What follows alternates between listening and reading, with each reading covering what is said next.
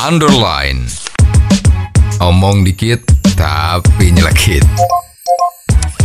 Bersama Om Bob. Temukan di channel YouTube Om Bob Indonesia. Om Bob, sepertinya ada beberapa pihak yang dibikin geram dengan dibukanya rute penerbangan Wuhan, Indonesia. Bagaimana Om Bob menggarisbawahi masalah ini? Ya ini pandemi ini memang banyak masalah ya. Aha. Ini kalau yang geram tadi itu kan menganggap ya ini rakyatnya sendiri tidak boleh mudik, ya kan? Betul. Ini kok malah dari luar negeri datang. Iya, iya. Ya ada yang dari India Betul. kemarin tuh. Betul. Mhm. Sekarang ada yang dari Tiongkok, ya. Tapi rasanya yang dari Tiongkok ini kok sorotannya lebih keras ya. Nggak tahu ini sebabnya ini ya. Ini Iya. perasaan terhadap Tiongkok ini kok sepertinya kok nggak selesai-selesai Hmm. ya.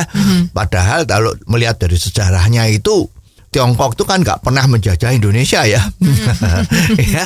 Malah kemarin ada satu statement dari tokoh NU kan bahwa itu kalau tidak ada pasukan Kubilai Khan yang dari Mongolia itu ya kerajaan Majapahit itu tidak bisa terwujud ya karena waktu itu terjadi perang antara Singosari sama Majapahit itu ada tentara yang dari Genghis Khan ya Kubilai Khan itu kalau nggak salah itu ada kaitannya juga dengan Cheng Ho ya Muslim dari Tiongkok yang sekarang kapalnya terdampar di Semarang itu ya. Ya. Nah, itu kan membantu untuk mewujudkan kerajaan Majapahit ya. Nah sekarang kok malah kalau ada masalah sedikit-sedikit yang ada baunya Tiongkok itu Wah ributnya setengah mati. Ini ya. Nah, ini karena mengatakan ini rakyat itu nggak boleh mudik. Tapi kok malah ada pesawat dari Wuhan Iya. eh, menuju ke Jakarta dibuka Betul. penerbangannya. Nah ini kan berita yang dipelintir. Ya, memang ada pesawat Lion Air itu membawa penumpang dari Wuhan ke Jakarta atau sebaliknya nanti Jakarta ke Wuhan. Iya.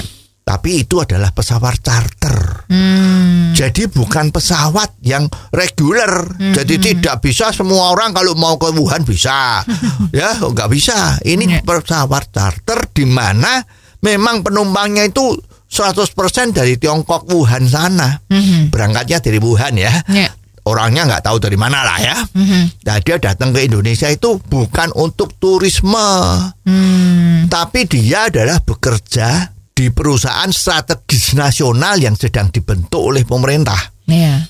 yaitu penambangan nikel, Mhm. ya penambangan aluminium yang ada di Pulau Sulawesi sana. Hmm. Lah pintu masuknya ke Sulawesi kan dari Jakarta, Ya. ya otomatis turunnya Jakarta. Mhm. Dan sekarang dengan kondisi pandemi ini yang sudah tetap harus waspada, tapi kan kemajuan negara kan juga dituntut. Jadi pemerintah kita itu juga mikirin supaya Indonesia ini jangan sampai terpuruk jadi negara miskin. Ya. Ya lah, makanya industri-industri yang sangat strategis di Sulawesi itu kan harus bisa berjalan dengan baik. Mhm. Harus dibangun cepat-cepat agar supaya target waktunya tercapai. Iya. Nah lah, ini kan diperlukan investor-investor yang datang di sana dengan tenaga ahlinya. Lah ini kacamatanya itu yang melihat itu pakai kacamata kuda. Jadi melihat ini pandemi kalau ada orang asing yang masuk, apalagi dari Tiongkok, wah sudah alergi sekali nih. Hmm. Padahal ini adalah kepentingan negara. Ya. Mestinya juga harus ini disupport. Jadi jangan malah dibully seenaknya. Hmm. Ya, padahal mereka masuk itu sudah memenuhi standar. Ya, ya. Artinya sudah ada visanya. Ya sudah ada kartu tinggal sementaranya. Ya karena untuk mengerjakan proyek itu kan bukan selesai dalam satu dua tiga malam kan harus berbulan-bulan Betul. maka harus ada kartu izin tinggal sementara dan mereka datang kan juga investasi Betul. untuk Indonesia bisa lebih maju Ya, ya. Coba sekarang yang investasi industri smelter ini dari negara mana saja? Semua nggak mau, ya karena dianggap investasinya besar dan kemungkinan nanti kalau Indonesia itu kan terkenal peraturannya gonta-ganti. Ya. ya ini siapa yang berani? Nah, Tiongkok memberanikan diri untuk investasi agar supaya negara Indonesia juga bisa maju. Nah seperti ini kok malah sepertinya lo ya, kok malah di unwelcome people gimana? ya.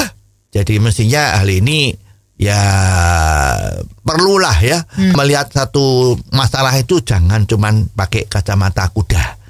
Ya, perlu dilihat dari segala sesuatunya dan bahkan juga media massa itu ya jangan sampai terpengaruh oleh gorengan-gorengan isu yang merugikan pemerintah ini. Oh, jadi begitu ya Om Bob. Jelas deh sekarang. Terima kasih Om Bob untuk waktunya. Sampai ketemu lagi di waktu yang akan datang. Underline. Omong dikit tapi nyelekit. Bersama Om